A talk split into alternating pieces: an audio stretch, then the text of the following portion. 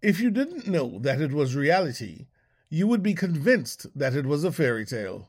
Young man from a tiny Caribbean island with a love for music records song for his island's carnival festivities, and the song shoots to number one in the world. It could have been a fairy tale. But it actually happened. Kevin Lyttle grew up on the island of St. Vincent. His love of the arts led him to join his uncle's dance group in his younger days. His love for the arts grew, and he began to experiment with music. Although the airwaves were pumping soca and reggae predominantly, Kevin developed a love for R&B music. His understanding of that genre and its structure would lead him to fuse melodies, rhythms, and harmonies in his head that were unconventional yet appealing. With little opportunity on the island for a full time career as an artist, Kevin sought employment with the local government.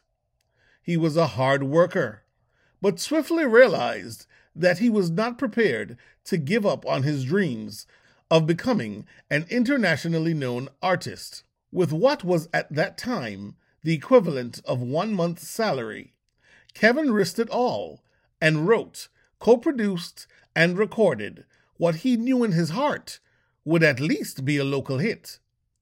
What transpired upon the song's release would be beyond Kevin's wildest dreams. His song, Turn Me On, became a worldwide anthem for partygoers and lovers of dance everywhere. Kevin Lyttle has had and continues to have an incredible career. He has performed on every inhabited continent on planet Earth. He journeyed from an island with a population of just over 100,000 to perform and be loved by millions of fans from every country. Kevin Lyttle's career and life philosophies are a masterclass for any artist or musician seeking success. But for as much as he has accomplished, Kevin Lyttle is not yet done. This Renaissance man has added yet another business to his growing empire as an entrepreneur. This is the story, thus far, of global superstar Kevin Lyttle. I am Crispin Brooks, and this is Planet 30.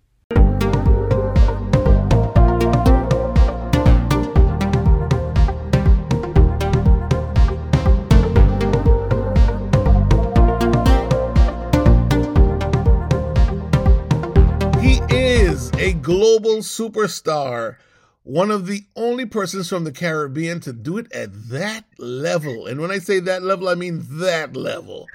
Kevin Lyttle, global icon, superstar, whatever you want to say, welcome to the Planet 30 podcast. Yeah, man. Thanks for having me. Much appreciate. All Th- right. Thanks for being here. Kevin, you grew up in St. Vincent and the Grenadines. Tell tell us a bit about childhood. What, what was growing up in St. Vincent like in, in, in those days?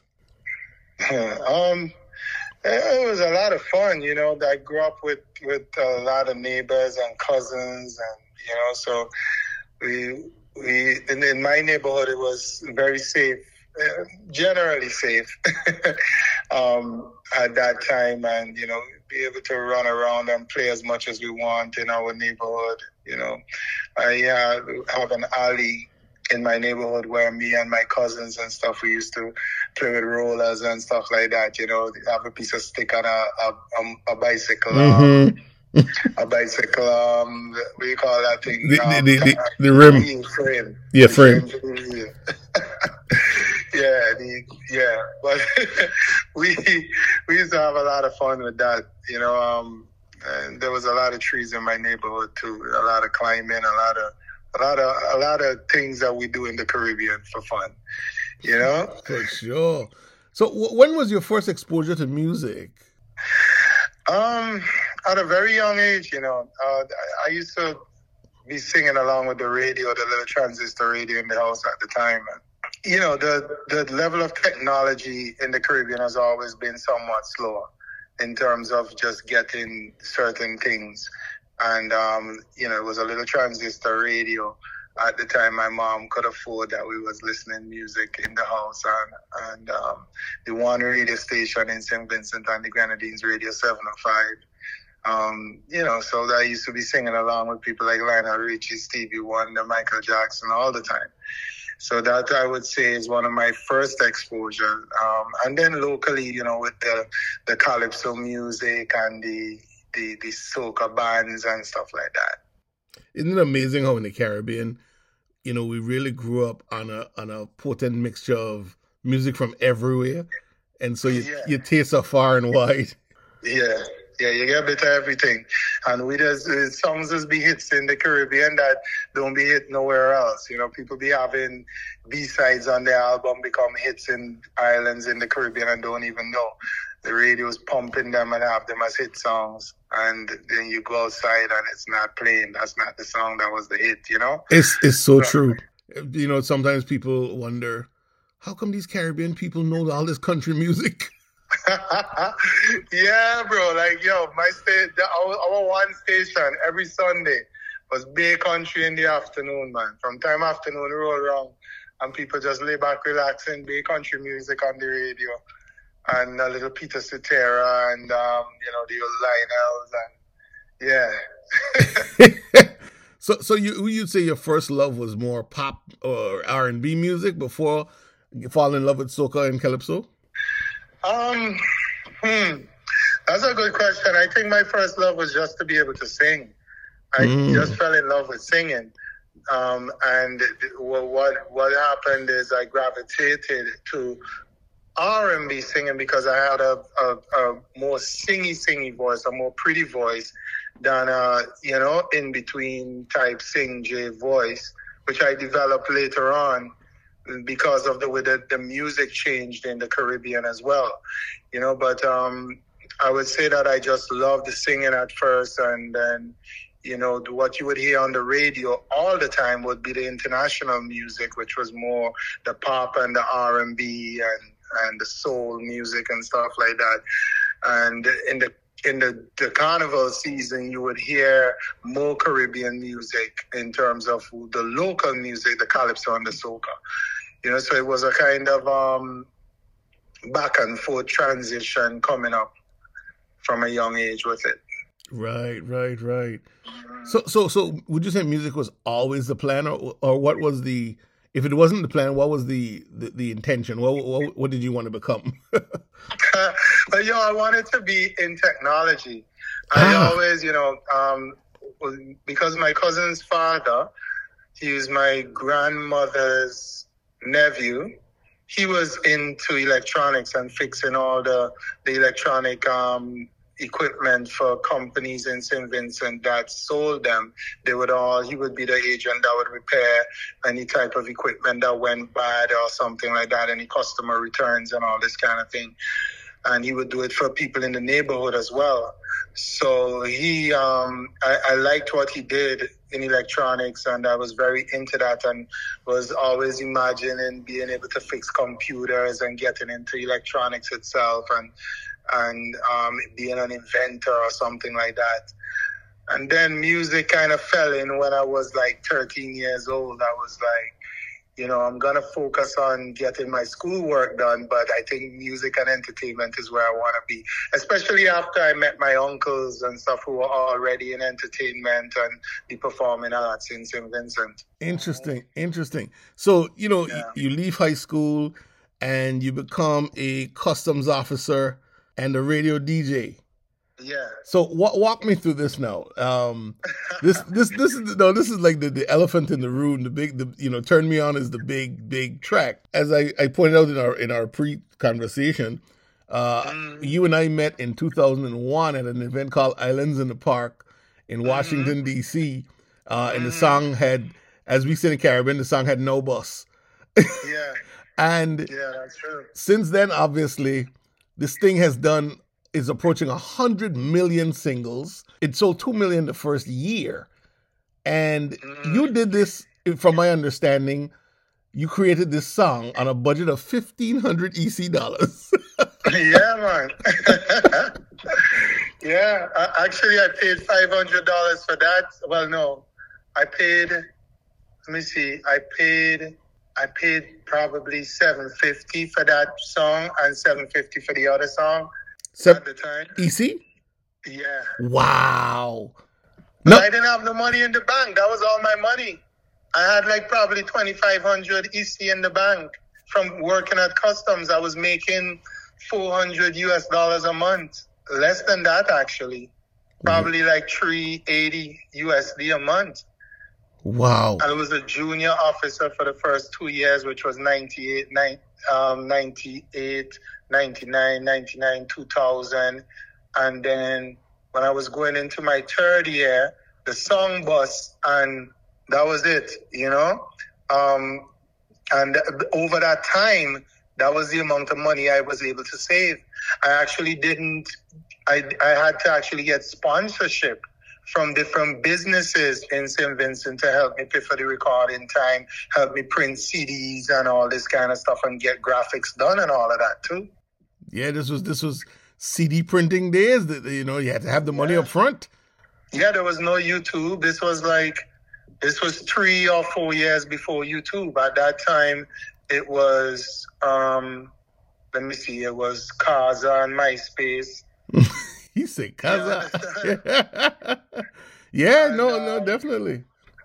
Yeah, those were the things you were sharing music, peer to peer kind of thing where they, you know, you get the music for free. Napster. and Napster, and then there was um, on our side there was like Toronto Lime and Oh yes. and all these different things that were helping to expose Caribbean music, and that's how the music was getting out there.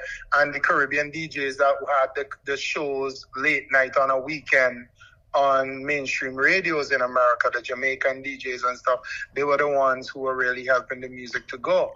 You know, because even though on the soca side, there wasn't no real soca shows at that time either on mainstream radio. It was dancehall, and then you would get a little bit squeezing of a few soca songs if they have a soca DJ on the squad, you know.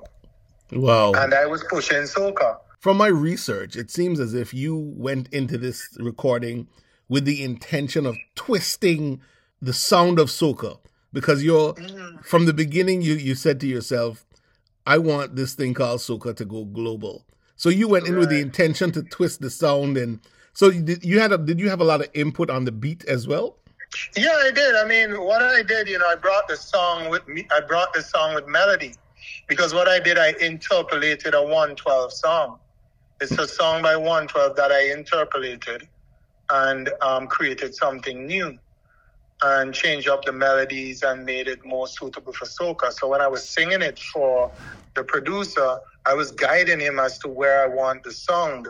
And one of the things I, I, I, I very well remember was I told him I wanted that sound of the old time Panani rhythm that had um, Little Lenny with um, Fragile Body, Free Fragile Body. Remember that? The, Mhm, the lighter sounding bass line, not the heavy one that Shabba did X-rated on, but the more Mhm. poppy, lighter sounding one.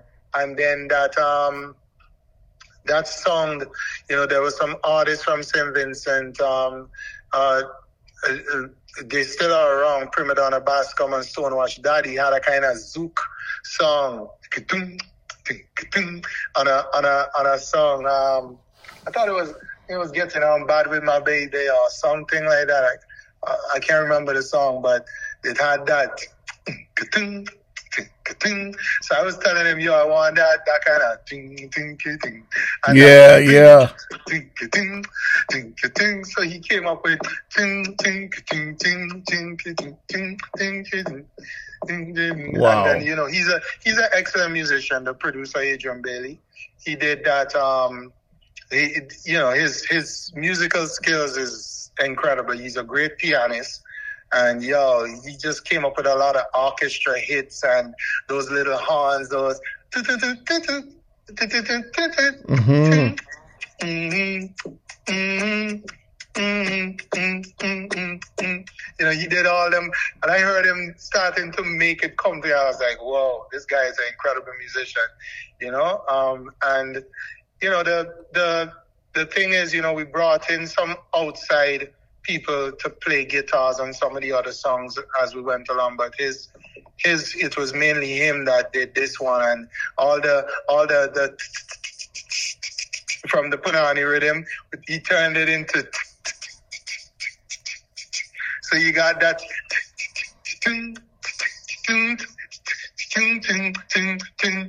you know what I'm saying? Yeah, yeah. Turn me on, yeah. Was this the first time you had worked with him? Yes. Is the Wow. first time I had done a record. Well, no. It was my first time doing a solo recording with him. We had met before because I was with his band, Black Sand, that he was one of the, the leaders slash partners in uh, back in 96, 97, before I even got my job at Customs. I was in college in St. Vincent, Mhm. uh, the technical college. Like I said, I was into electronics, and that's what I did there. I did an associate's degree. At the time, I, I went on tour with them, went to Canada and stuff like that. But I didn't really like it much because you were getting paid 50 EC dollars per performance. Oh. And if you're if you're in Canada, you're getting 50 Canadian. If you're in the US, you're getting 50 US. the, the math ain't the math ain't mathin'. like, Yo, and sometimes you come off the stage for, sometimes they have you singing for four, five hours. Because if you remember back in those days, Bands used to perform all night. Performing, we will perform when a band goes on. When the, the band goes on, they stay on for four hours. Sometimes we go on from one o'clock in the morning till four, five in the morning. Yeah, yeah. Yeah. So it was not easy and um, it was a tough thing to do. So I was like, I ain't doing this. I want to be a solo artist. So when I got the job at Customs, I started to invest my money and do it myself, pay for my own recordings. And I did some solo recordings, but they didn't do well because of the quality of the recording. And how I got to meet Adrian Bailey was because now Fireman Hooper, who is the umpteenth Soca Monarch winner. of uh, St. Vincent. The first year when he won, I was doing his back vocals for his first ever Soca Monarch when he did push up, push up the wood under the pot. hmm I was doing the back vocals on that song, and this is how I got to know him because I was in, I was always in a dance group from since I was 14 with my uncles, and we would always be doing back vocals for bands and artists and doing dance numbers for the Calypsonians and dance numbers for the music videos as well for Mm. the, the soca bands. So I was very um like affiliated in the business in all aspects. So that's how I met him because we did not only his back vocals, but we did his um his perform had our dancers perform with him for that first ever soca monarch that he won. And after that, you know, when I, I, I did those other songs, and um, uh, there was somebody from Customs that said to me, "Yo, Kevin, you need to get a better quality recording. Your songs are good, but the quality of the recordings is bad." So I so I met Fireman one day, and I was like, "Fire, who does do your recordings? Who you does do these recordings with, where you get all this kind of good quality for these songs?" And he said, "Boy, Adrian, Adrian, Adrian Bailey, man." I said, Adrian, for real? So I said, okay. and I, yeah, I pull my money out of my bank. I go to Adrian. But I go to him first and I asked him, you know. And yeah, I, then I, I I walked with a check and paid for my for my for my recordings. You know? I would like to see somebody do a song for 750 EC dollars today. No, that's impossible. For the for those of you Impossible. for those who are not from the uh, Eastern Caribbean, 750 EC dollars is the equivalent of about um, 250 US dollars. Mhm, not even. Probably two, probably 195 or 200 right now. Right, right, right. Yeah. So it's it, it's a nominal uh, fee for such a great a great uh, a piece of work. In in my experience, one of um one of the artists that I I, I used to manage, um, we still we still deal with the publishing together, uh, Mhm. is an artist called Nine, and uh, he had a song called "Get Up and Go," and there was another artist that I was working with, um, s- sort of on my um, on my boutique label called Rizzy. So Nine and Rizzy had a song, and it was a, we thought it would be a monster, and I presented it to let's just say a, a larger uh, label in the United States, and they loved the song, and they loved Nine, and they said to me, the, the guy's name was Rizzy. They said to me, "You need to take off Rizzy and put on Busy," as in as in Busy Signal. And I, at the time, I wanted to stay loyal to both artists, and we mm. decided to just put out the song with Rizzy. No, I, I, I mm-hmm. preface that to see. Turn Me On came out with Madzat as your Yeah. featured artist. But, Right. but when it when it uh, was given to the world, it was re- he was replaced by Spragga Benz. So my question my question to you is That's not true. okay. Not true. Tell me the story. Um, version is the international version. The version with Mozart is the biggest version. That's the version that sold millions in the UK, sold millions all around the world. The version with Spragga was done with um, Atlantic in in America for the urban market to get the hip hop cats into the song because Turn Me On was so poppy and already with the Mozart version, we had already sold going 2.5, nearly 3 million in the world. We had like the number one song in the world at the time, or top five or something like that. I can't remember now. though. Right. But um, the song was so big coming into the US, and but the urban radio, it was only getting like the Hot 97s and and the Power 105s. It was only getting to like number four, number three, number two. So we did that remix version with Spragga for the United States that would get the urban radio, the hip hop cats and stuff into the song um, to give it that that type of edge. And um, Jeremy Harding rebuilt the beats um, with more bass line and stuff like that. Oh, Jeremy Harding from Jamaica. Yeah, who did Sim um, uh, Sim? Sim, for Being yeah, yep. yeah. He, he he's the one who did that remix. The reason for my for for my um, you answered the question uh, precisely. That the, the answer I was looking for because many times in the Caribbean, especially, people always look for the quote unquote big feature. Oh, I need I can't put this out because I need I need a big feature, and so. Yeah. Turn Me On was two virtually unknown artists creating a wonderful piece of art, and it just exploded. So that's all. That's all.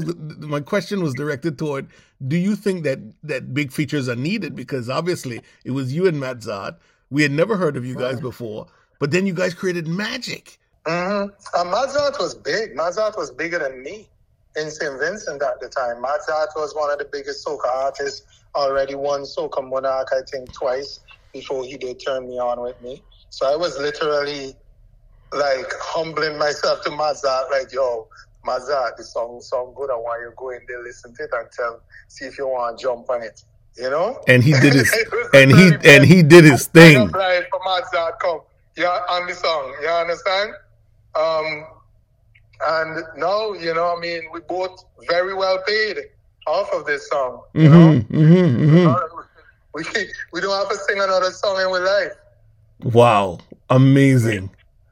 Yeah, so I mean, yo, the the version with Spragga was a good blessing as well because that helped the song to to get in more with the urban market in America big time.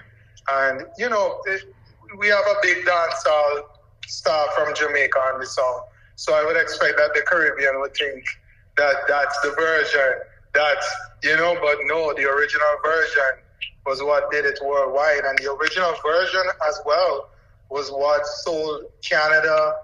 Um, well, no, actually, it did. But what happened is because Canada had something called CanCon, the um, stations couldn't put it in proper rotation until we put a Canadian um, collaboration on it. So we had Ian Wilshire do the remix even before Spragga, which was in 2002 with Alison Hinds Right.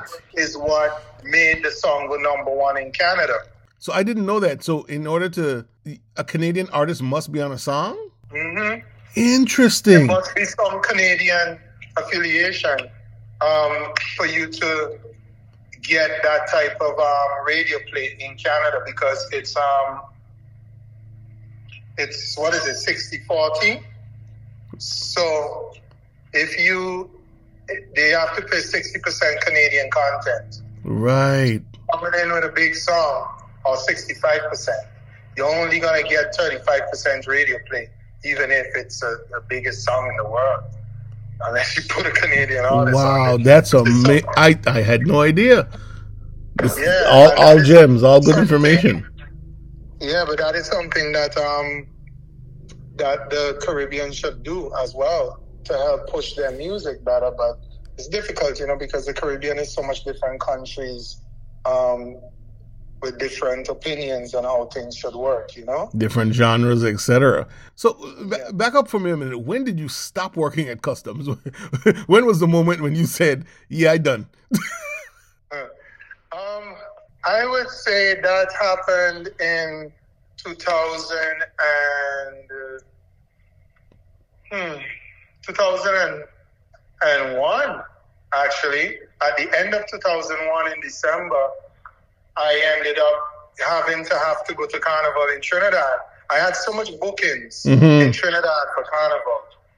I would have lost so much money, and Turn Me On would have never been what it was, what it is today, if I didn't do that Carnival. Were people So I went, I went in for the whole season from the end of December straight into February, so I couldn't be at work at customs. Were people telling you, Kevin, hold on to your job. This music thing is a fluke. Well, no, you know what happened? It was that I got fired or transferred from customs because of my music. You know, in the Caribbean, we have a little bit of slighting and hating. People started talking, saying how, oh, that this was the first month that the song came out.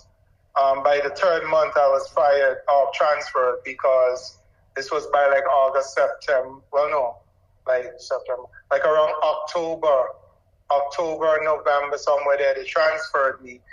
They, they started saying how, oh, I'm not doing my job and I'm walking around with cell phones every minute, which in while that wasn't the case. You know, I had to buy a cell phone because people were calling me from all over the world trying to book me. To book you, yeah. Yeah, and um, you know, I started traveling all over the world. I was in, I was all over. I was from England to Miami in the blink of an eye, uh, suddenly. And um, what what ended up happening is that this it was a lot of envy, you know, because you have senior people inside the customs seeing this newcomer who got one epaulette on his shoulder making all this money because they know it. I'm going out and I'm I'm clearing possibly like five thousand EC dollars or more on a weekend. You understand? Yeah. I was only making what nine hundred EC dollars a month, but now I'm clearing probably uh, a senior or even the the comptroller salary in one weekend sometimes.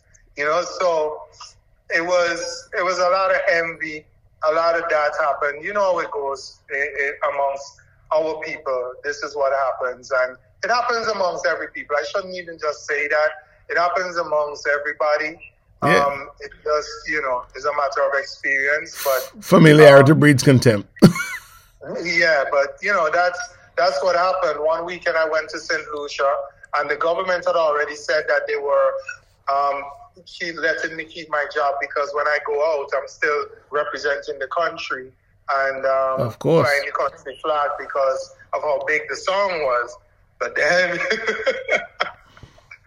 Then I got fired, and the, the, the deputy comptroller said, "Yo, I've been telling you this all the time. That's how they. That's how not fired, but transferred. We don't use the word fired. I was transferred. And said, uh, when I walked into the customs, everybody was looking at me. They were like, "Yo, the comptroller say you want to see you. I think they're gonna transfer you." Everybody was whispering. Everybody was watching me like. so sad, so done. I go Wow. and see him and he talking to me like um like if he been scolding me every day. Wow.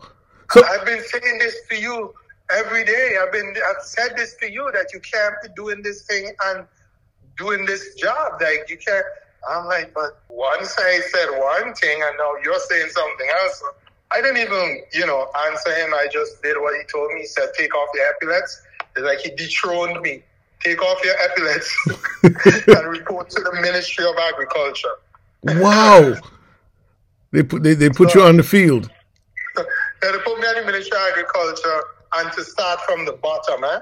Not even to, like, you know, start back at where I was.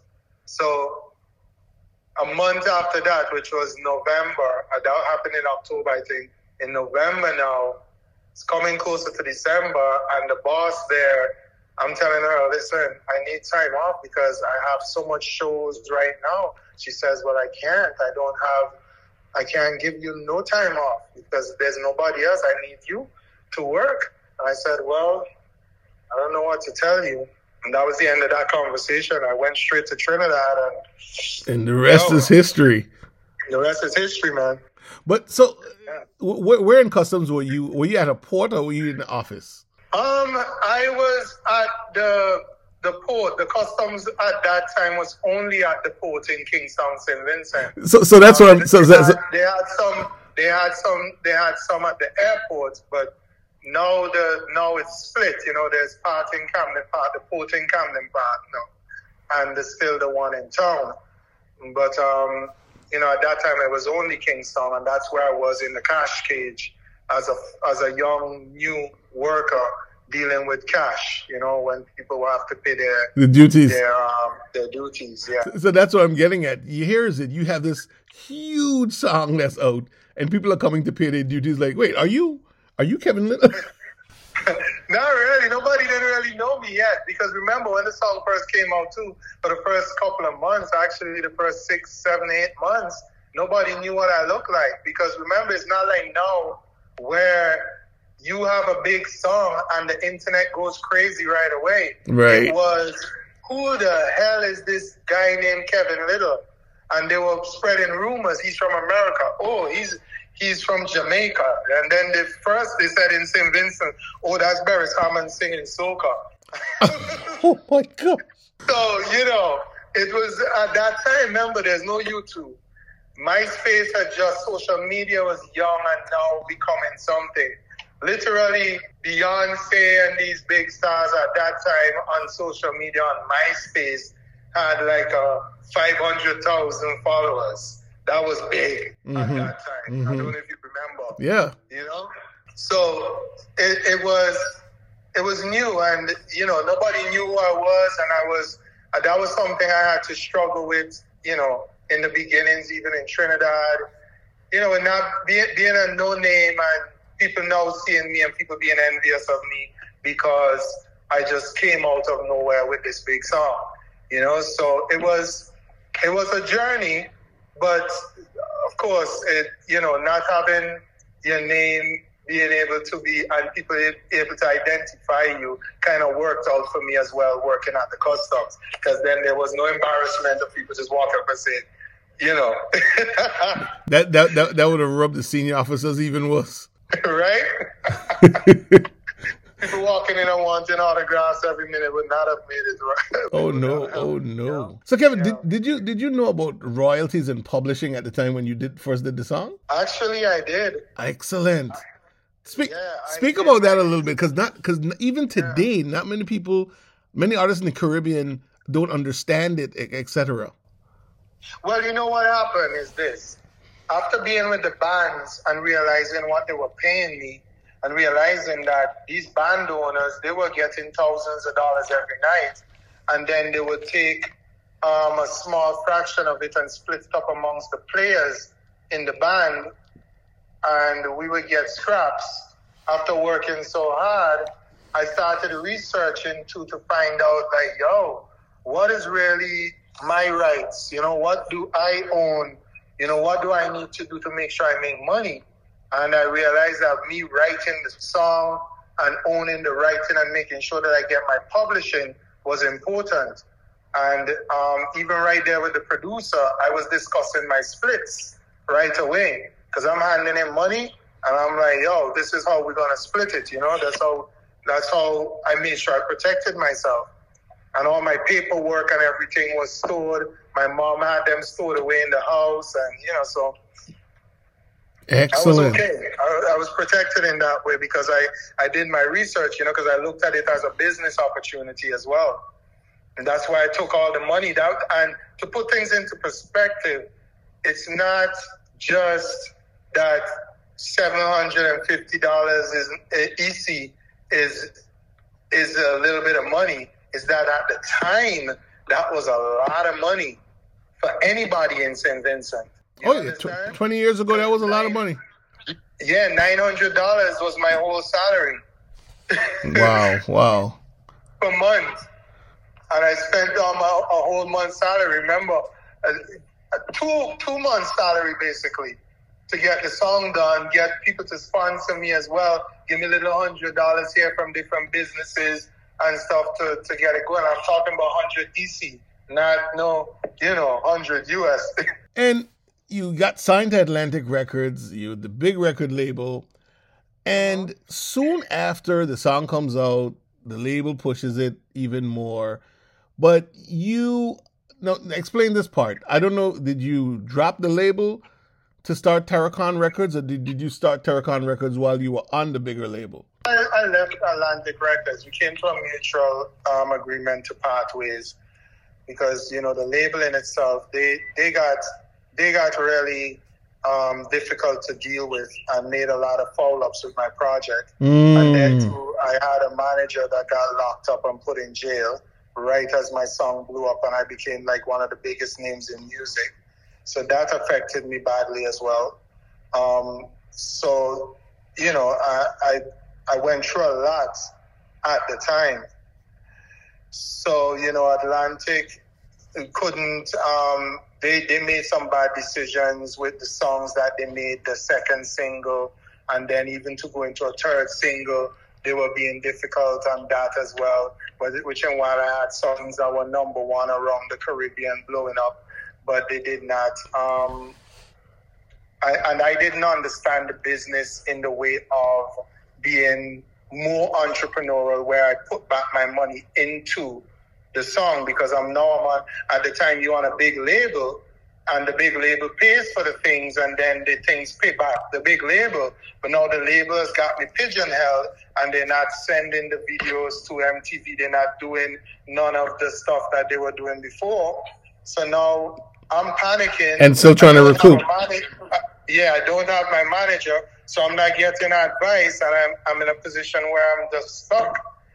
So we finally decided how to part ways and um, you know, Atlantic Records paid me out for a few of my albums as well.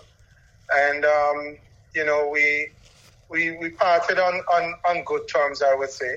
Um, Craig Kallman, who was the, the A&R person behind my project, he was not happy to have to um, part ways with the project. He's the head honcho now. Yeah, but he did he did a hell of a job with me. It's just that I was young and I didn't, you know, I didn't have all the experience I needed you know, because remember, you come up in the Caribbean at that time too. Nobody is telling you anything. Ain't nobody helping you, dog. Like you, you come out and you big. Everybody watching your side eye. Mm-hmm. You know, mm-hmm. How he do that? yeah, and then I became come so big that I've left the realm of the Caribbean, so it's even worse now. You know, I can't go back and ask nobody nothing either. No, so it's like, you know, I was in between a rock and a hard place, but everything happened for a reason, you know. Um, and you know, at the time after like 2006, after two years or so being off of Atlantic, I I started my own label, Tarakon Records, and that's how Tarakon started. Um, it was actually the idea of my uh, girlfriend at the time, who became my wife. Uh, you know, to for me to because she knew business way better than me. She was living here already and doing her own companies and stuff like that. Had businesses running independently and things. So she basically showed me the ropes of how to navigate business in America. Um, so that's how you know I, I got my record label and started experimenting and doing other businesses and getting myself organized. Kevin, what what should Caribbean artists know about major label deals, or what should they look out for? Because you know, as as much as independent, the independent movement is being pushed, you know, you still hear a lot of artists saying, "Man, if I could just get a major deal, everything would be okay." Yeah, but that's where they're wrong. You know, uh, you get a major deal, the label is gonna gonna do what they can with the the record that they think is the, the hot record. But if you don't take initiative and start doing for yourself and start spending back whatever money they gave you to push other records on the ground for yourself, which is what I failed with because I didn't really understand that I needed to take the bull by the horns because, uh, like I said, I didn't. Re- my manager wasn't available to me properly. Was dealing with her own issues because of what happened to her, and I was stuck in limbo. I was panicking more than um, being able to get out gather myself because I didn't have the type of support structure that I needed anymore. And you know, so it, it, you you have to you have to make sure that you're you're prepared. You have a lot of contingencies, and you learn business. Um, if you want to get into music, you need to know business, business management, and do something in business because in anything in life, business is going to come into play. So if you have the chance to learn business in school, in high school and stuff, it's important that you you do it, even if it's just one subject, maybe accounting or something. Um, it's important. You know, I didn't have nobody to tell me that. I learned this along the way. Um, and, you know, I, I was somebody that made millions of dollars and I was able to hold my money and really multiply it into major assets that are worth multi millions more now. But if I had certain things back then, which wasn't meant to be, uh, it might have been a different story. It might have been better, or it might have been worse. Right. But at the end of the day, you got to make sure that you have certain aspects of business in your head. Like me, I knew that publishing was what I needed to own. So actually, before a record label even cut me a check for signing me, I got a publishing deal that cut me a massive check as well before that. So at the end of the day, doing something, having some knowledge of business or of the business that you want to get into can't hurt. You know, um, I don't like to go back and say, if I did this that way or if I did that that way. That's why I paused on what I was saying there earlier and said, you know, maybe it could have been good or maybe it could have been better, it could have been worse. Because sometimes knowing too much can also you don't take risks and you end up um, uh, shooting yourself in the foot, as they say, or spiting your nose to save your face. Mhm. You know, so you know it's a it's a catch twenty two. Um, but I think that everything with me happened for a reason because now you know I've I've grown my empire um, with the use on and the relationships, the use of and with the relationships that I've garnered with people who have helped me um, because of the person I am. And you know, to the youth that in the Caribbean that want to be somewhere with music, you know, one thing I got to tell you is the truth is music, like any other thing in life, it's about you, your personality, you, who you are. You're gonna attract that same personality around you. Me, I was just a very calm and humble person. And surprisingly, that's the type of people that came around me and actually um, stayed with me and helped me because I couldn't get along with people who were of a different type of personality.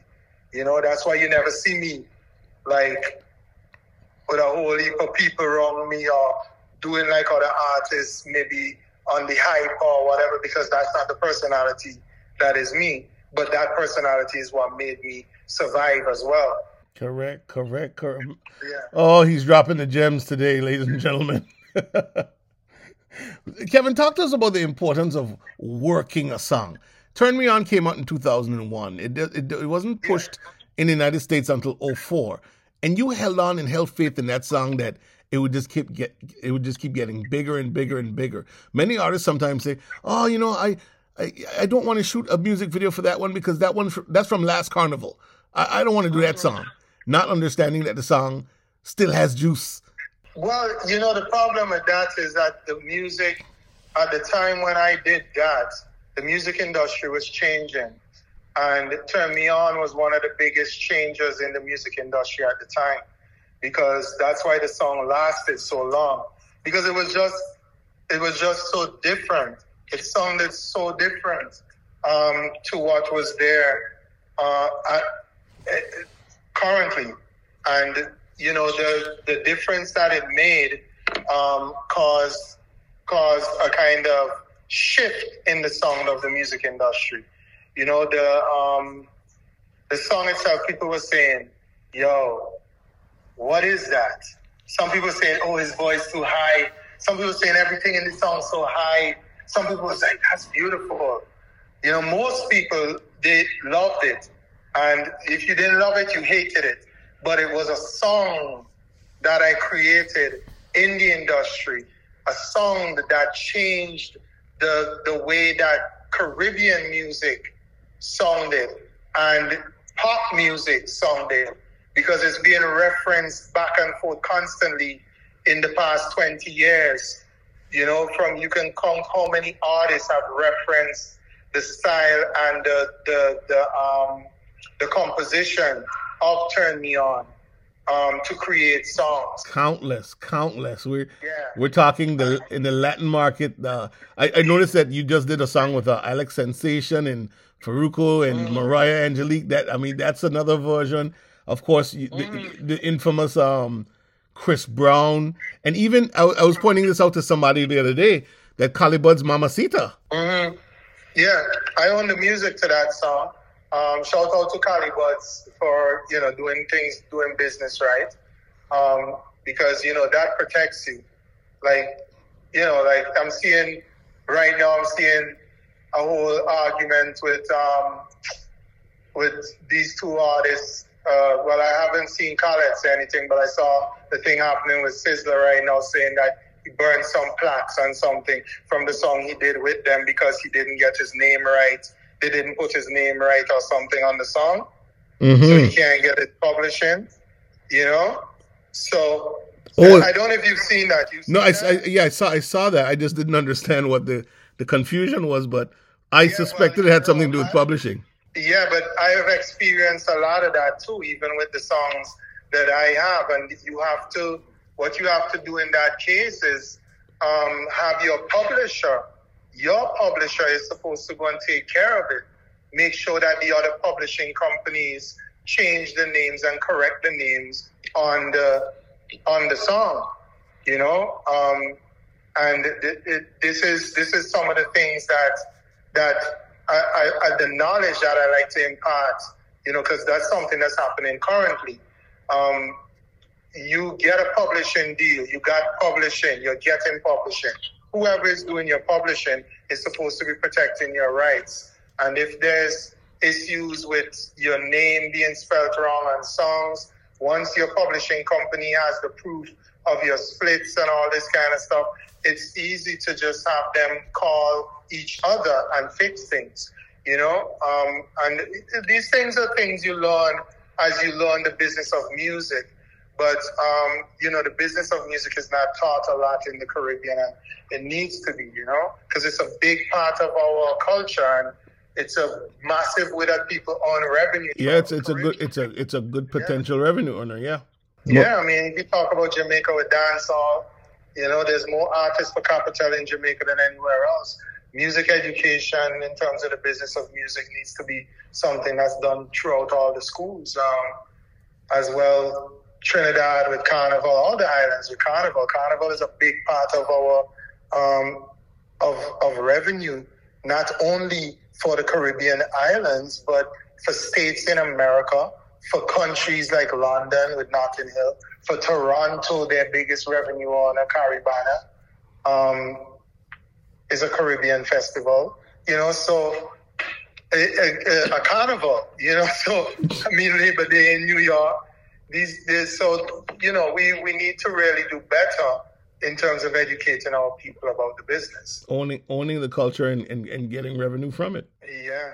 Yeah. So we mentioned earlier that turn me on was very intentional. It was very intentional in the way you did turn me on in order to reach an international market. What do you think uh, soca artists in general have to do to sort of break out of this uh, the carnival slash jump and wine limitations? Because it seems as if you know, if it's not during Carnival, the songs are not coming out, and they just they never, yeah. Go ahead. You know, they never followed my example, man. Like the, the the problem with the Caribbean is that we're too divided amongst ourselves. Everybody want their flag to be the flag. Everybody want their artist to be the artist. and the unity vibes is missing. You know, um, that vibe needs to be pushed more. Uh, we, I did turn me on as an example of how I see soca music will cross over. And I showed respect to dancehall in the song because, you know, that part that Madzart did. Well, it's a big dancehall song and a Madzart alongside Kevin Lyttle. Yeah. You know what it is? You know we go. I made that up for him. You mm. know, just like that, I did it for him to do.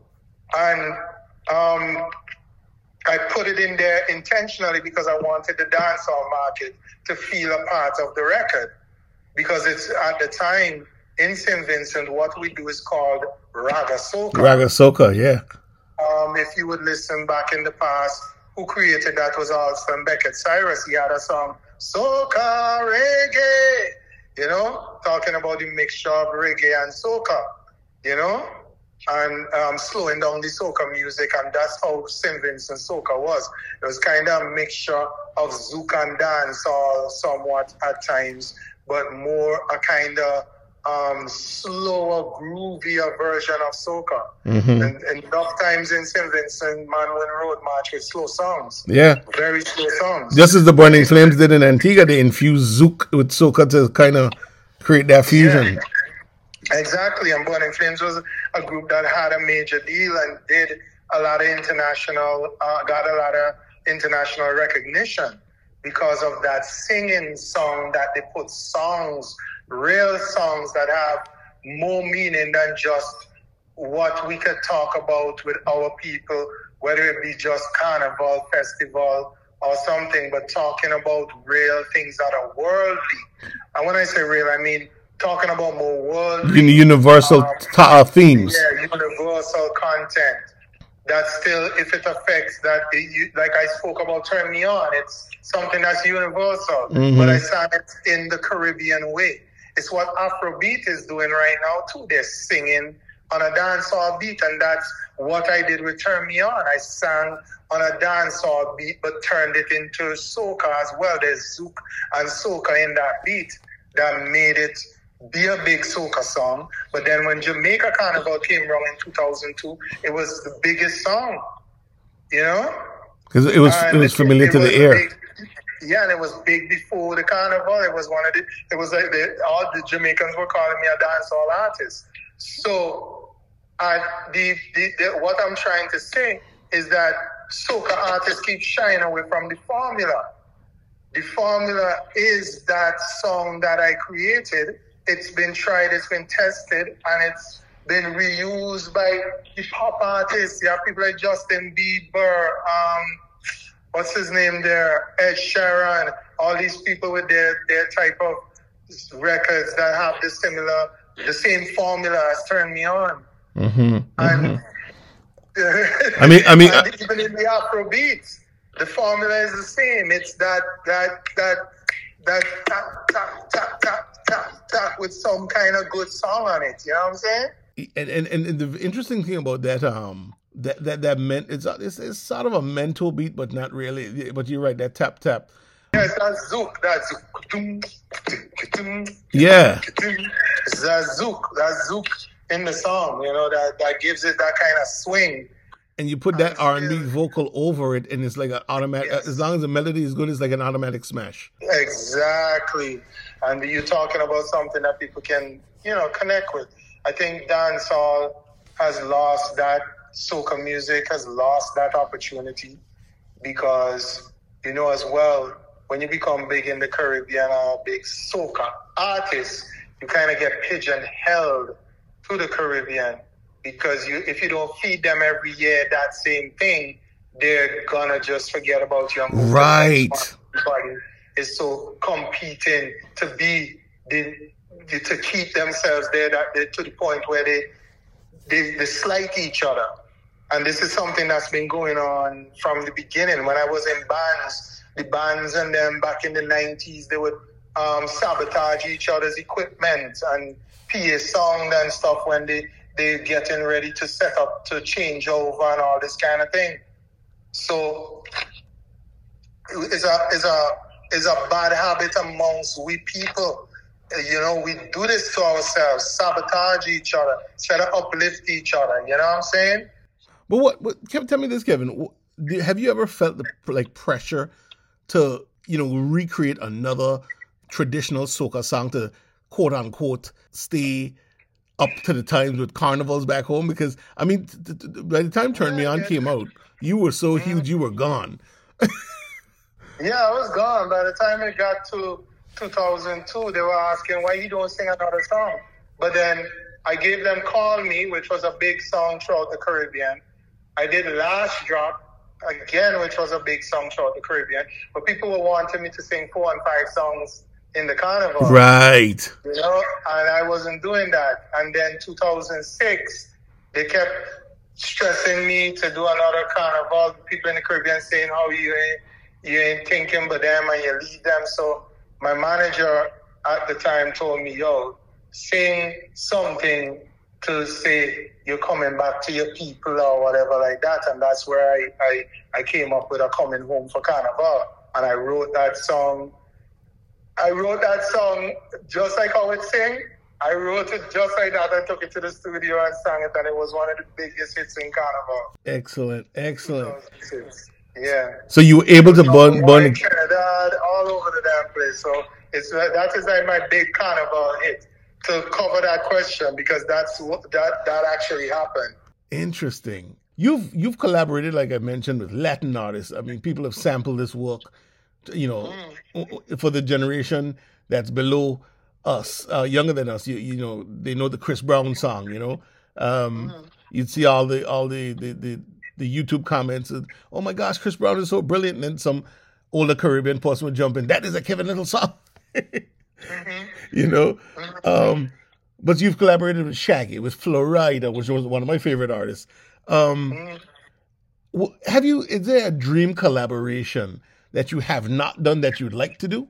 Mm, yeah, no. Like you know, I've gotten to the point. You know, some I'm somewhat frustrated with the music industry um, over the years because you know I would love to work with every artist, but the the whole hype and everybody only studying who have the next biggest thing right now to go work with instead of trying to help each other and do stuff with each other, especially in black music in general, whether it be soca, dancehall, hip hop, or R and B or soul. It's the same type of thing.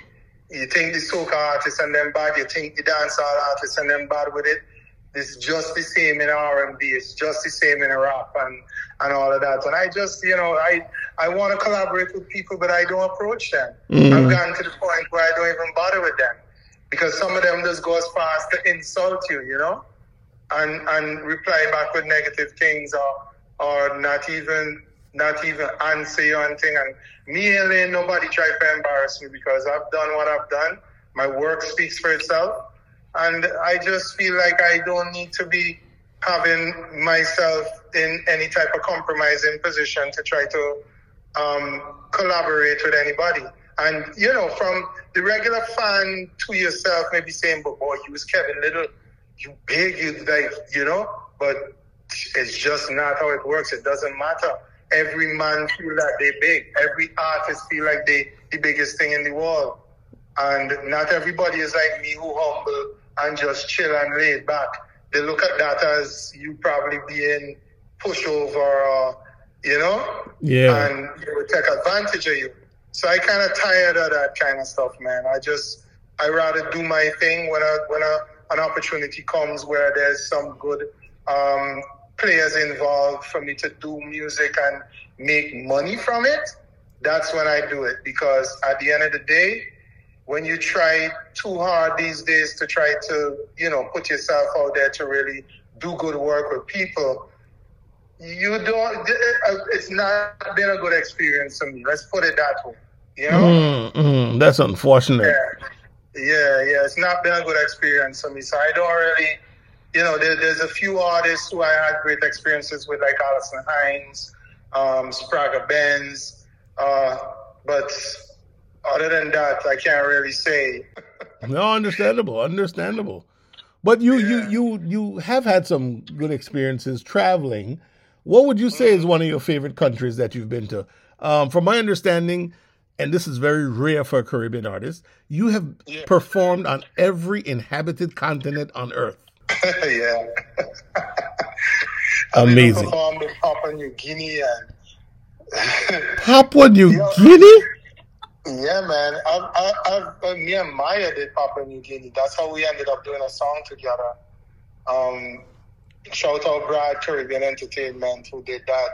Uh, you know, um, Big up, Brad. I've, I've been waiting to go is Se- Seychelles Islands. They've been trying to get me for years, and every time it just, you know, because they're like a Caribbean island. Yeah, they Yeah. have carnival and everything the same way. I mean, I really want to perform there. you have been you've touched everywhere. I've, I was watching a vlog today actually. Um, Mhm. As I was waiting to do this interview, I just decided to pull up this vlog. It's an African guy, guy from Kenya called Marwa, uh, who has a Mhm. great YouTube channel, and I'm watching the thing, and he's in Sweden, and so Mhm. he meets this other. Um, uh, he said, "Oh, look, there's another black person. Let me go talk to him." So he went and said, "Sir, you know where are you from?" And the guy said, "I'm from Uganda, but I live in Denmark. I've been living in Denmark for years." And so he's like, "Oh, I was just in Denmark." He said, "Well, you should come back this weekend." He said, "Why?" He said, "Because we have the Jamaican Independence Festival and Kevin Lyttle's performing." Yeah.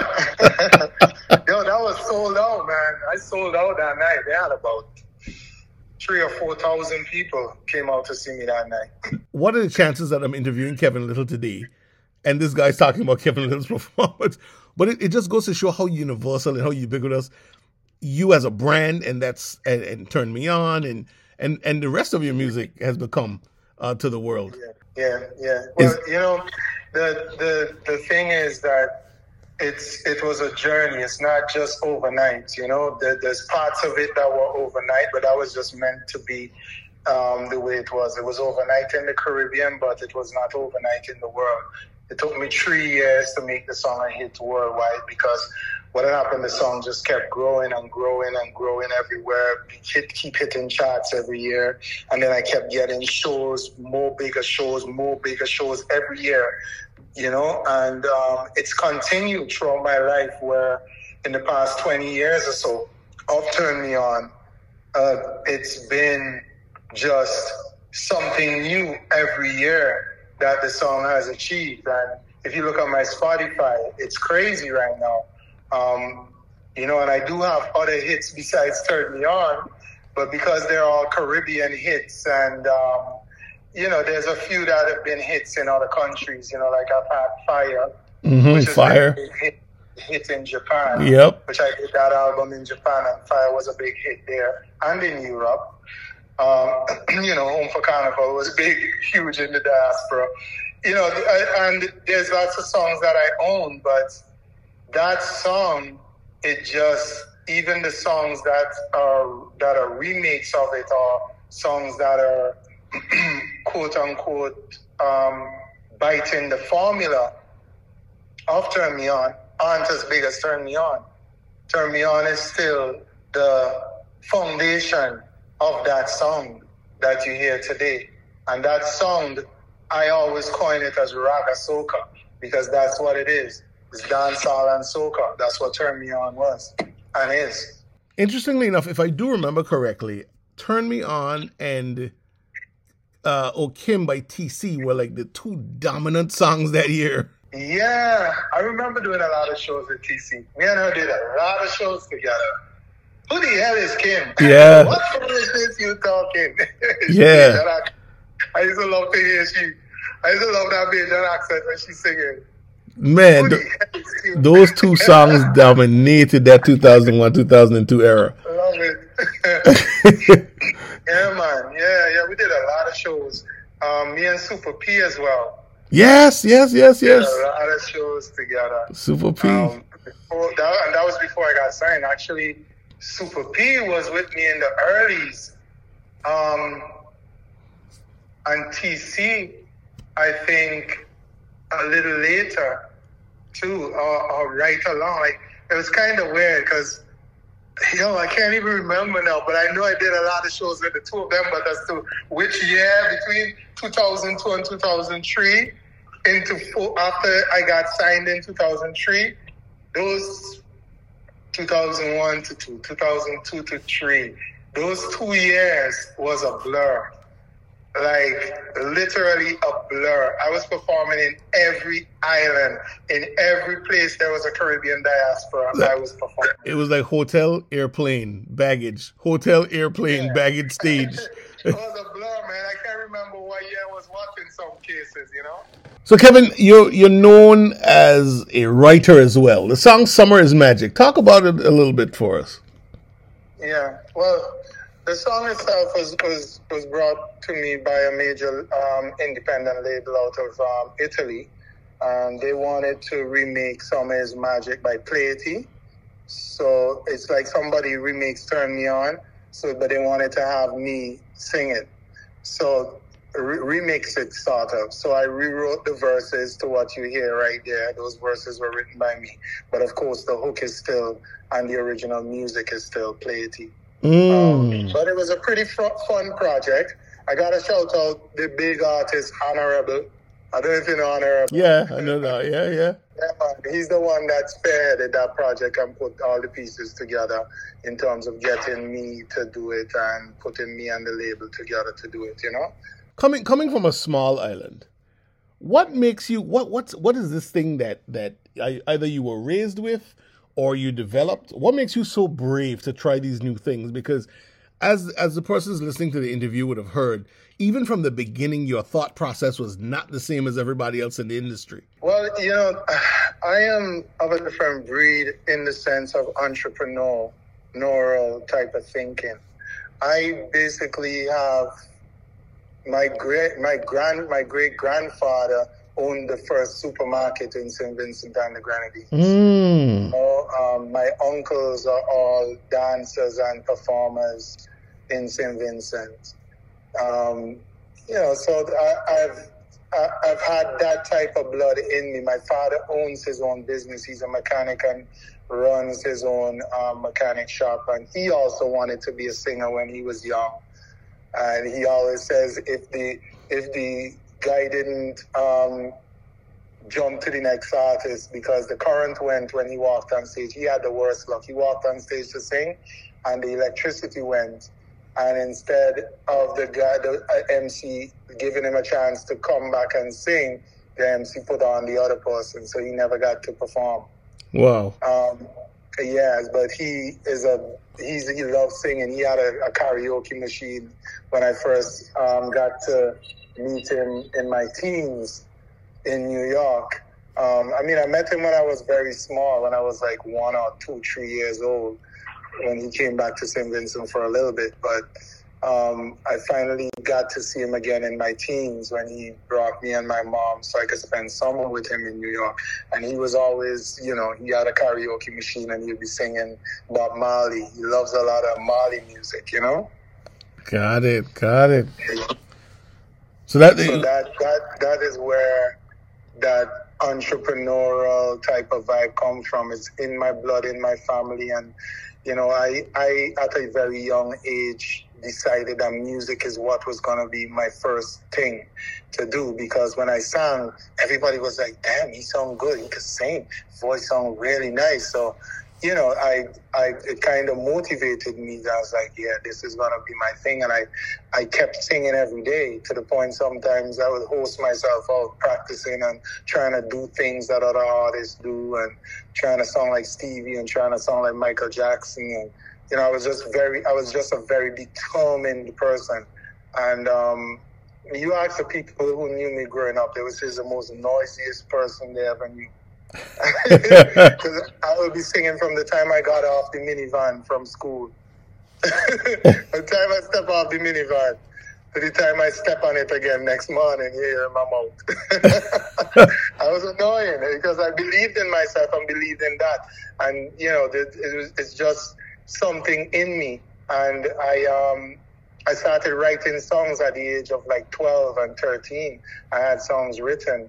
As a matter of fact, Turn Me On's Hook, Hug Me, Hug Me, Kiss Me, Squeeze Me, that came from the first song that I wrote, which was from a, a, a, a Barrington Levy song, um, Tried My Best. Mm-hmm. I made up a song. Be Strong. Um, on the same rhythm, yeah, for Be Strong that had the same type of vibe. And that I had that thing, hug me, hug me, kiss me, squeeze me, hug me, hug me, kiss and caress. I had that in the song. And I just was like, we were needing a bridge for Turn Me On. And that just fit. It's just like it, it just fit. Like I sang it and it, it, there was no other take. It was just one take. Amazing, amazing. Yeah. Speaking of you being humble, you've always mm-hmm. taken pains to thank the Caribbean region for your mm-hmm. su- success. Yeah. It's, it's, speak about being grateful to the region, because, you know, as you mentioned before, many artists say, well, big up my island, big up the island I'm mm-hmm. from. But you always have, you've always said the entire Caribbean, like I represent the entire Caribbean. Yeah, well, you know, the thing is that as much as I bigged up my country, St. Vincent, too, it's always boiled down because at the time I, I just was about being different. And that was the thing with me that people couldn't understand because I wasn't selfish. And at the time it was just my flag, whose flag, who had the most flag? Everybody bring your flag. My country, you know, this one from this country, this one from the island. And, you know, and I was like, yo, you know, big up my home, St. Vincent, but yo, I had to thank the whole Caribbean because if it wasn't for the whole Caribbean, I would not have reached where I am today. Because Turn Me On was a hit in St. Vincent Carnival, so I always gotta big up my country first because they embrace me and St. Vincent don't embrace no choppiness, huh? Mm. St. Vincent, if, St. if a song becomes a hit in St. Vincent, Beckett and Show, it gonna go through the rest of the region because Vinci's very, very horrible when it comes to not when you see they don't like something, they tell you plain and straight, I don't like that shit. they, they, they just like, yo, nah. And they would they, would jeer you off the stage. I can't tell you how much times I get booed off the stage in St. Vincent.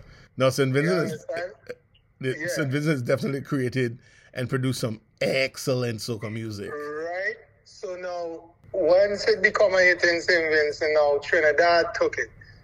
Trinidad take it, all the islands take it. Mm-hmm. And then for it to really hit the world, Jamaica took it in yeah. their carnival and in their culture as a dancehall song. So you see, I can't like just leave out the rest of the Caribbean. It's impossible, and no artist from the Caribbean can. You have to build up the whole region. You have to thank everybody from the smallest island in the Virgin Islands to the biggest island maybe on uh, Belize or, or Guyana or something on South America or, or Cuba, whatever. Thank all of them, you know? Very, I mean, it's very important. You had Madzart from St. Vincent, Spragga Benz from Jamaica, Alison Hinds from Barbados, on all the, yeah. you know, the versions of the song, and they're all excellent versions. Exactly, exactly. And that again is another reason why I have to thank the whole region because everybody had a hand in it. I created it, I may have created it, but it's it comes out of the soul of the Caribbean, which is in me. You know, mm-hmm. the soul of the Caribbean is the people of the Caribbean, and it ain't just one island. Excellent. You know, it's, it's everybody. Excellent. Everybody have carnival. Everybody have carnival. It's true. Speaking of which, we know you're married to a superwoman. Speak to us about not only the importance of being uh, thankful, but having a good team around you, and also to the importance of choosing a good life partner as a, as, mm-hmm. as somebody in this industry in particular. Yeah, well, it, you know, uh, um, at the end of the day, everything you do in life, it goes back to you, the person, how you perceive yourself, how you perceive others, and how you perceive life. I always perceived it as my life is not my own. My mm. life belongs to the other people on this earth, the people who make me, the people who become my friends, the people who care care about me, and I'm always willing to give. I'm always willing to teach. I'm always willing to learn, and because of that, I've attracted that type of personality around me again, and that brought her to me in that sense because we're both very loyal people and we're both very um, trustworthy people. Like we be passing major money between each other. and we have disagreements about money all the time. But we, we, we, we make sure at the end of the day, with our money and with other people's money, that we don't take a cent that is not ours. And that is something because of the personality that we both have. You know, we have been just very humble people, and that, that kind of pulled us together. And she, with her way of doing business and her aggression, is what complements my humility and calm when it comes to just getting things done. Because sometimes I have to be the one to step in and say, "Take it easy." He, he's back. He's back. Pull up. Oh, she mess up the whole place like Santana. You understand? you understand? So you know, but there's the common the common things that in our personality, like the the, the honesty that pulled us together. And again, my manager from before, it was the same thing. Um, even though we had our failings and our disagreements and our problems that happened on her side as well, um, uh, that contributed to a lot of things good and a lot of things not so good in my career. She was, she's a very honest woman, you know, and um, because of her honesty and um, love and humility and the way that she dealt with me, I was very um, protective and loyal to her as well. So shout out to shout out to Dr. Lyttle, everybody. Choosing a partner is is is essential. You heard it from the man himself. yeah, yeah. But you know, choosing a partner, you know, it's it's a lot. It goes a lot more than just marriage or or having a family. It's about trust. You know, Mhm. and that trust and family. That word family is a very complicated word because you don't have to be married to be family. When you can be not married and not, you know, but still loyal to each other and, and still have that love and, and, and strength with each other, that is when that is when you know you have somebody, you know? So- Indeed. Yeah. Indeed. If you can't do it before you get married, it ain't gonna happen when you're married. Ooh, a word, a word, a word. Kevin, talk talk to us about the in the realm of of of, of principles. Mhm. Talk to us about having longevity as an artist through discipline. Well, you know, I'm not, I, I wouldn't say that I'm very disciplined. I'm a kind of person that just because I like something, I will go hard. Like, I will go hard. Like, I love music, I went hard. Like, right now, I'm doing a food delivery app in the Caribbean that I just launched, and that is my focus. I'm going hard on it. So, t- you tell know, us like- about it. Tell us about it. Yeah, it's called Vonzu. It's a, a tech company, really, Vonzu, and um, it is started right now in St. Vincent. Um, our first project is food delivery, which our app is similar to Uber Eats, DoorDash, and all these major players. Um, right now, we have people from the diaspora of St. Vincent and the Grenadines ordering food for their family from all the restaurants and soon to come all the supermarkets and pharmacies and the wholesale, all of that. We're doing everything just like Uber Eats here in America, in the Caribbean. And it's gotten really big already. Awesome. thousands of transactions per month now in St. Vincent. And nobody would believe it. We're doing a, a go- like lots of deliveries per day of food.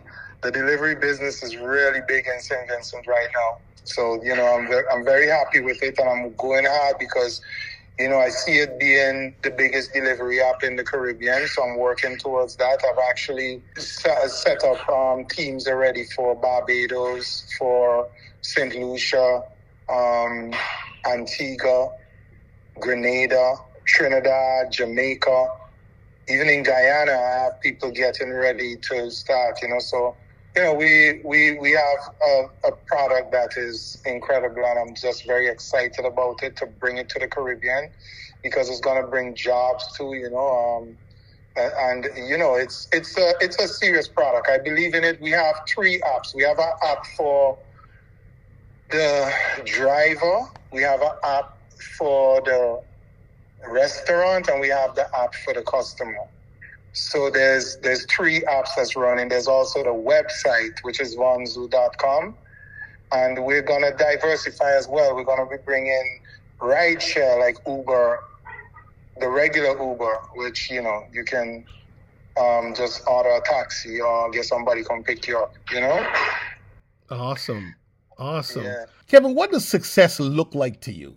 You know what? My thing is always about longevity. You know? That's what success look like to me.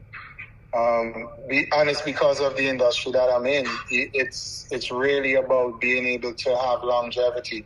There's you can count the artists on your finger that have gotten longevity, and the way they've done it is by diversification, finding different means or ways of revenue in the industry of music to be able to not have to work as hard. Like take for example Mariah Carey she has the biggest Christmas song in the whole world, generates tens of millions every year mm-hmm. around Christmas time, right? So, and she's learned to use that and make that one of her, well, probably her main revenue on every year. She don't even have to sing another song at all. After that, right? so, like her with me, turn me on is like that for me. Every summer, that song just goes crazy. And even after, because it's a great radio song, it plays amongst all kind of different genres as well throughout the year. But summer is my time, and uh, I've been able to get my publishing to grow because I've constantly had other people come and want to redo the song and their versions have become successful. But guess what? I own those versions and I get the residual income from that as much as I get from turning Me On. So, you know, um, that is for me what, you know, the, the, that, that success looks like, you know, longevity. And it's, it's the same in any business. It's longevity. You start a business, you can't expect it to be the biggest thing the first year. You always got to go in expecting that you got to spend five years to make this business successful. And that's how you got to set your mindset. You know, nothing is made overnight. Um, even with Turn Me On, people said, yo, yo, this going to be a big hit. But they didn't understand the type of work and the type of troubles I would have to see to be where I am today. Mm-hmm. You know? It, it was it, it, it, may seem to people that it's overnight, but it's the longevity. They see they, they see your glory and not your story. Yeah, no, I'm making more money than I did in the beginning. No, you know, because I've, I've been able to diversify myself and and build wealth with my music, um, and that is what success looks like for any business you want to do. You want to build a restaurant it's going to take you five years, even if it starts big. You, if you get big really fast, you're going to have a lot of overhead right away. And you're going to find yourself catching your ass to literally keep up with the bills and more breaking even than making profit because you weren't prepared for that big success right away. You were prepared to grow. But if you stick with it and continue, you will find a point where you're able to get things under control. And that's what is the difference between people who are successful and not. It's the ability to not give up and keep going because you see big things happen for people and then it just done. It just end and you never hear about them again. Somebody win the lottery and it just over. You know, somebody start a, a, a, business and it becomes the biggest thing, and it, in one year it's gone. You know? Yeah. So yeah. it's all about consistency and being able to do the work to keep yourself going even when it's not going good, you know? And excellent, excellent advice. What would you say to 16 year old Kevin Lyttle? I wouldn't say nothing.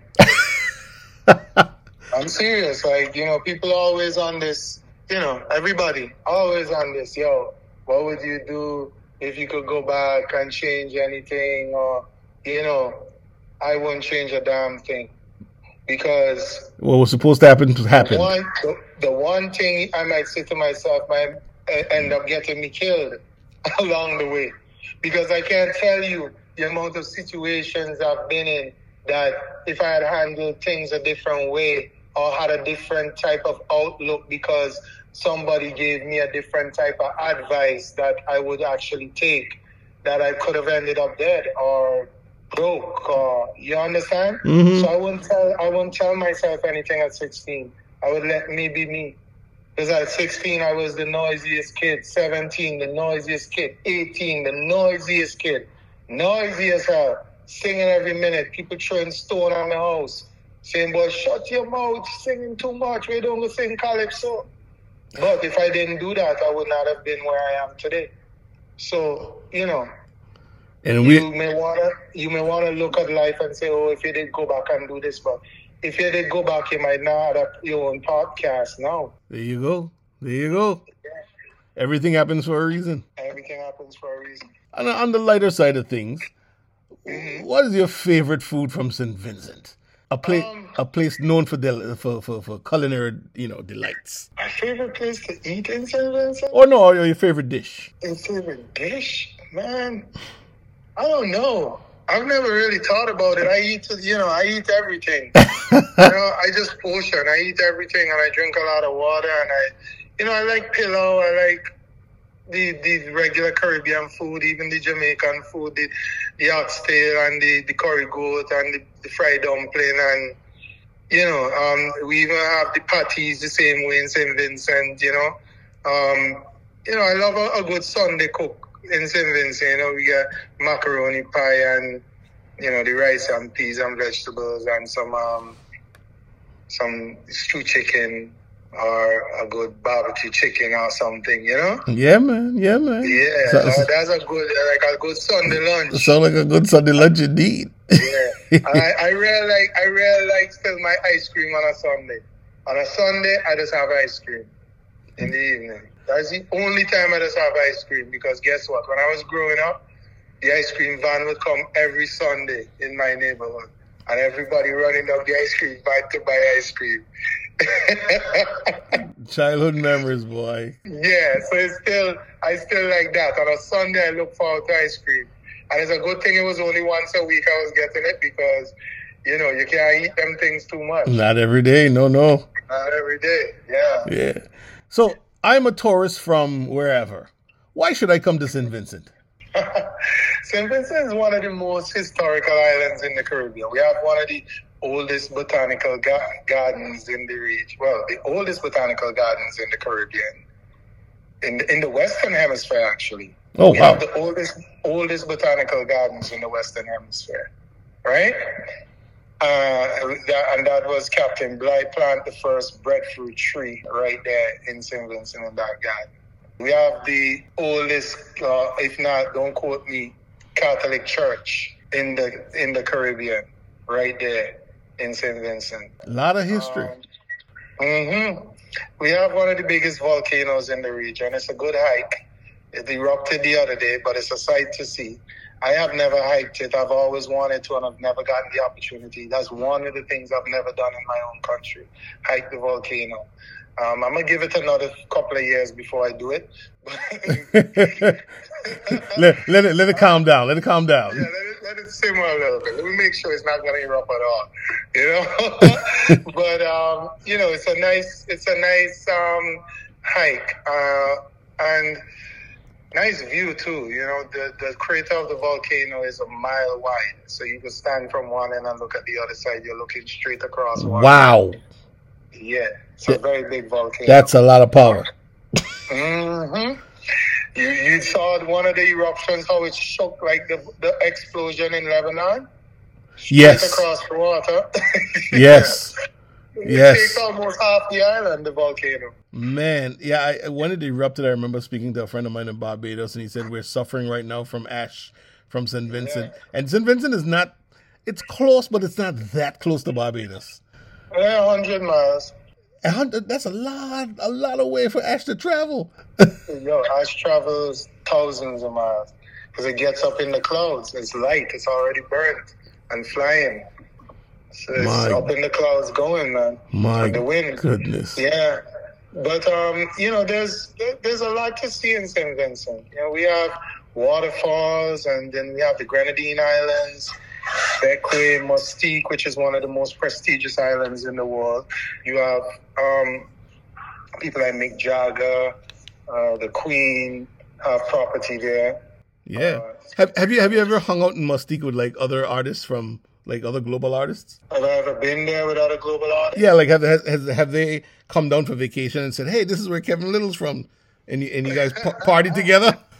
no, no, no. Actually, uh, I've never done that. I've never, you know, but I've met a lot of people around there, and you know, the island itself is highly exclusive. You have to get permission to go there even as a national, because it's a it's like a gated community, mostly company, you know. Um, so you know, there's fifty million dollar houses, sheiks and stuff from Dubai have homes there. Wow! Wow! Okay. Yeah.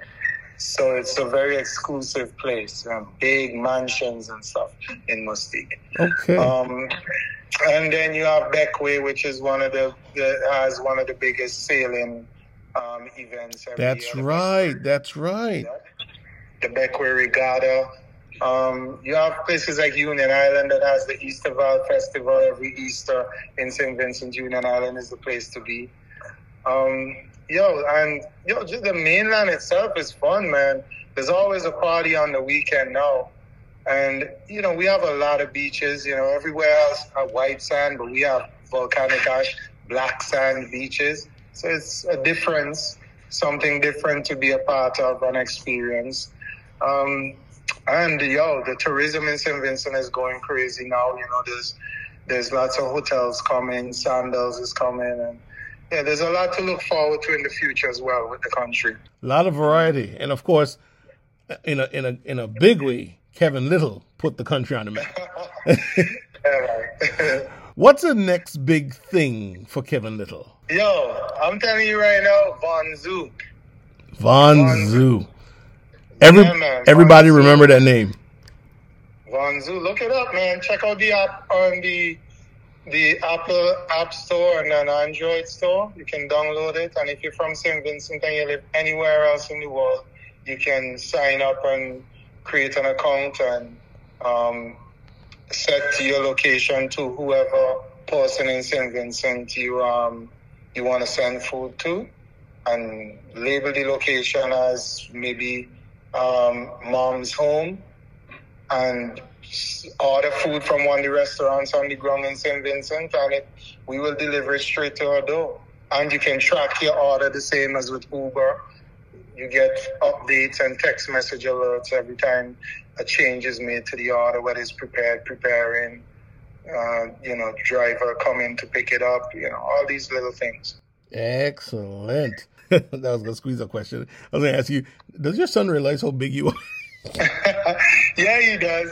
Yeah, but you said you kill wanting me to be even bigger every minute. You know, kids with the hype, you know, social media runs the world now. So everybody is rating everything by social media. Numbers. Which, you know, there's a lot of there's a lot of broke multi-million followers people on social oh media. please believe please believe please believe so you know yeah there's reality and then there's social media reality when you're 105 years old and you are perched on the veranda as they say in the caribbean of your house overlooking the beaches of Mustique or, the, uh, in the mountain range in st vincent what would you say is your ultimate goal what is that thing that you wanted to do and at that moment, you'll say, I wanted to do it and I did accomplish it.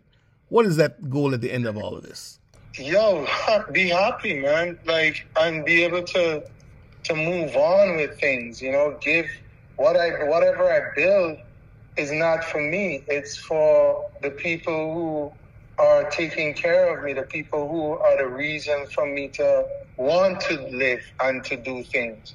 You know, because uh, uh, as Denzel Washington say, you never see a U-Haul behind the hearse. Woo! So, you know, if you get to that, when you get to that point, which at this current moment in our human existence, there seems to be no other way to go. Um, you know, you, you want to, by those times, detach from all material things and have all material things be uh, just something for you to use and just you don't have to work for it. It's already there. Money coming in your sleep, you don't even have to think about it. You know, and you just give, you know, like I want to be like Gates and them where just give away the damn money. Mm. Because I think that every human being should have that dream, you know, to be at the point where you can just help other people. Because at the end of the day, the, it, it, it is what we are designed to do. We're here for each other. We're not here for ourselves. Excellent point. Excellent point. Now, Kevin, this is a point in the interview where I strap on my spacesuit and I go out into the atmosphere and I leave you on Planet 30 alone. The planet mm. is yours. Say whatever it is you would like to say to the audience. You know, um, I want to thank everybody for supporting me, everybody who's listening that has supported the artist, myself, Kevin Lyttle, throughout the years, has been on this journey with me from since 2001, or who got on the train in 2003 or 2004. You know, when my music crossed over, I want to say thank you and keep supporting and keeping my music alive and um, making, you know, strides in the world. Um, as you can see, I've been taking my talents that have been given to me by you, the people, um, and doing more with it. I'm not just into music, I'm into business, I'm doing a lot of other things. Uh, you know, I, am a big fan of people like Jay Z and Puffy, and, you know, these people who diversify themselves and do a lot more than just be one dimensional they're multidimensional. They're you know they're they're into a lot of different things and doing a lot of different things. You know, I'm a big fan of people like Obama and Denzel Washington, who I mentioned earlier. You know, it's all about you know uh, finding a way to to just be in the world in a loving way, giving back, being kind, helping your fellow man. Just humility, you know? Nice. Yeah. Nice, nice, nice. Perhaps the most important question of the day, Kevin Lyttle, how do we contact or follow you? You follow me on Instagram at Kevin Lyttle. Um, I've been having some trouble with Facebook. Somebody hacked my page and totally took away my 100,000 followers. Oh, no. Facebook fan page. Um, but, you know, I'm not stressing about it because really and truly, they can't take away Kevin Lyttle. Kevin Lyttle will always be Kevin Lyttle. So Instagram is enough. And then now, recently, I'm having the worst luck with Meta. All of a sudden, Facebook writes me, your Facebook account is in violation I'm like, I'm in violation. What violation? No. All I do is what I post on Instagram, I let it go straight to my Facebook. So I don't know what violation I'm in now with Facebook. So you can't even find my Facebook, my regular Facebook profile right now on Facebook. Uh, and I've been trying to log in to saying it'll take a few days or a day. We usually take a day or whatever to get back. But a man of your stature should be able to call up on the phone and say, hey, Mark, this is Kevin Lyttle. I wish. I wish. These companies, these social media companies, have failed where that is concerned.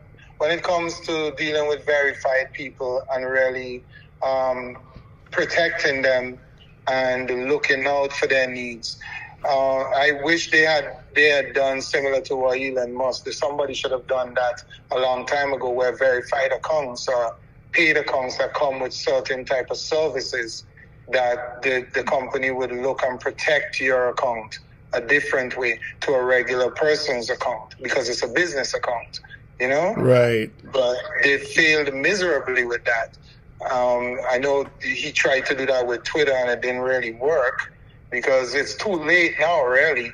I don't know if he's still doing it, but yeah, I'm not. I'm not. Not sure. But you know, the verified thing was basically creating the division so that we can chase this this little bean, this little tick. Mm-hmm.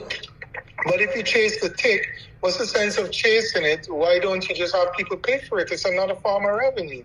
Where they, if they get a monthly subscription, if you're a big artist or a big celebrity, you could pay ten dollars a month for a verified account. But I, but I guess they didn't want everybody to have a tick.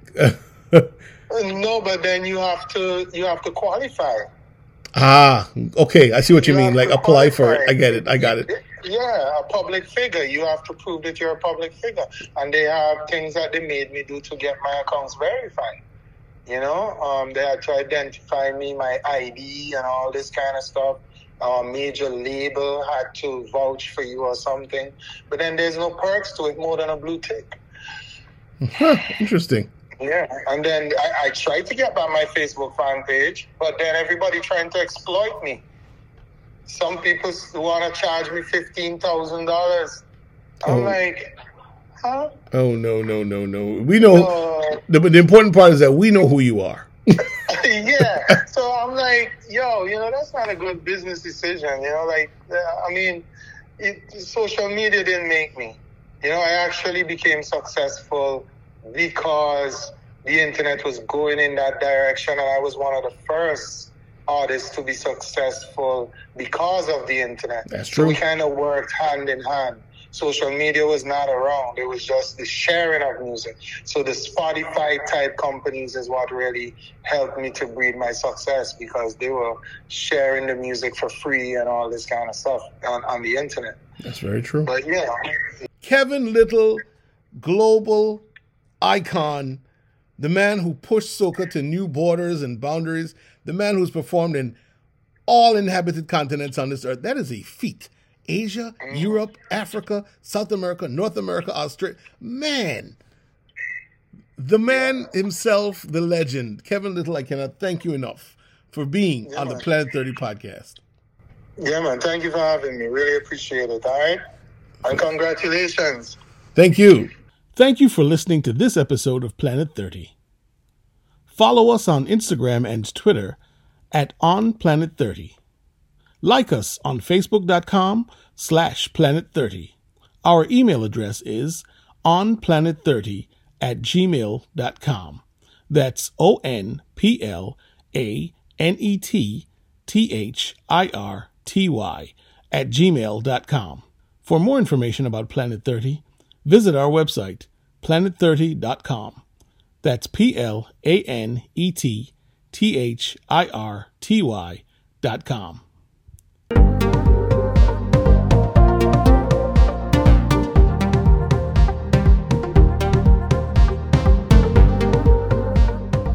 I am Crispin Brooks, and this is Planet 30.